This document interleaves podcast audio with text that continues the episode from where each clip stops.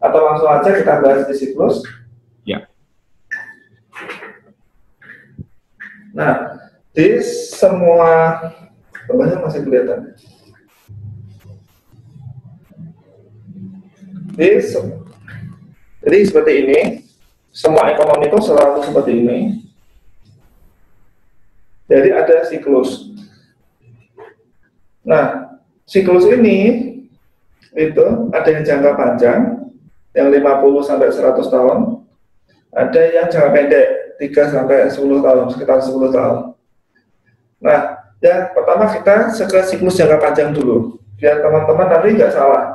Contoh teman-teman nanti punya uh, modal 100 miliar, contoh gitu, terus in, berniat invest di luar negeri, itu biar investnya benar.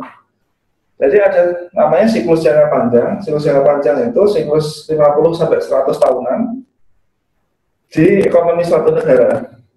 Contoh, kalau kita hidup di awal tahun 1901 itu menurut teman-teman yang paling negara paling cocok untuk investasi negara mana? Ada yang bisa jawab mungkin? Oke, mana negara yang cocok untuk berinvestasi? Argentina. Negara Argentina ya. Yang jelas bukan Indonesia kata Koko gitu. Indonesia. Jawaban orang cerdas ya gini ini. Eh, gitu. Swiss, oke. Okay. Nah, jadi contoh ya di tahun di 19 nah, eh, 19 1800-an itu yang nomor satu di dunia Inggris di 1900-an yang nomor satu di dunia US di 1700-an yang nomor satu di dunia Spanyol nah di di 2000-an ini ini Asia, kayak sepertinya Cina ya, Cina atau India. Jadi teman-teman harus melihat ini. Kita mau invest sehingga tidak salah. Kalau kita hidup, kalau ada orang yang hidup di tahun 1700-an, di awal 1700-an, maka dia paling paling paling menguntungkan kalau dia invest di Spanyol.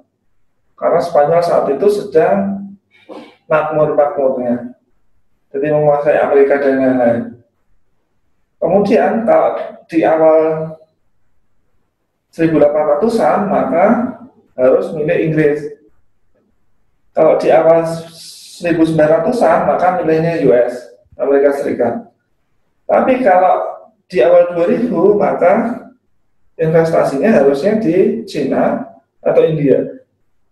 Ya seperti itu. Ini yang siklus jangka panjang. Dan siklus jangka panjang ini ketika dilawan, contoh gini. Inggris ya, Inggris, uh, ini Inggris, ini 1800, ini 1900. Jadi di mulai 1900-an Inggris mulai menurun. Sampai sekarang menurun ya. Menurun terus sampai sekarang. Nah contoh orang investasi di Inggris di sini. Maka ketika melawan siklusnya, jadi kalau ini siklusnya naik, ini siklusnya turun. Kalau kita investasi di sini ketika siklusnya turun, maka yang terjadi adalah investasi kita atau bisnis kita itu akan susah untuk maju, akan susah nilainya untuk naik. Tapi ketika kita mengikuti ini dari siklus naiknya, kita investasi di sini, maka penambahan nilai investasi kita akan sangat besar. Jadi gitu. Jadi kita harus me, apa, melihat siklus jangka panjang dari suatu negara. Mungkin ada pertanyaan terkait ini. Nah, Indonesia sekarang gimana? Nah, kalau menurut saya Indonesia sekarang masih di masa pertumbuhan. Walaupun tentu saja pertumbuhannya akan sangat tergantung dengan kualitas eh, pemimpin. Jadi nanti ketika kualitas pemimpinnya bagus, maka pertumbuhannya akan bisa tinggi. kalau kalau ekonominya tidak bagus ya mungkin lebih landai lagi. Jadi seperti itu. Ini dari siklus jangka panjang.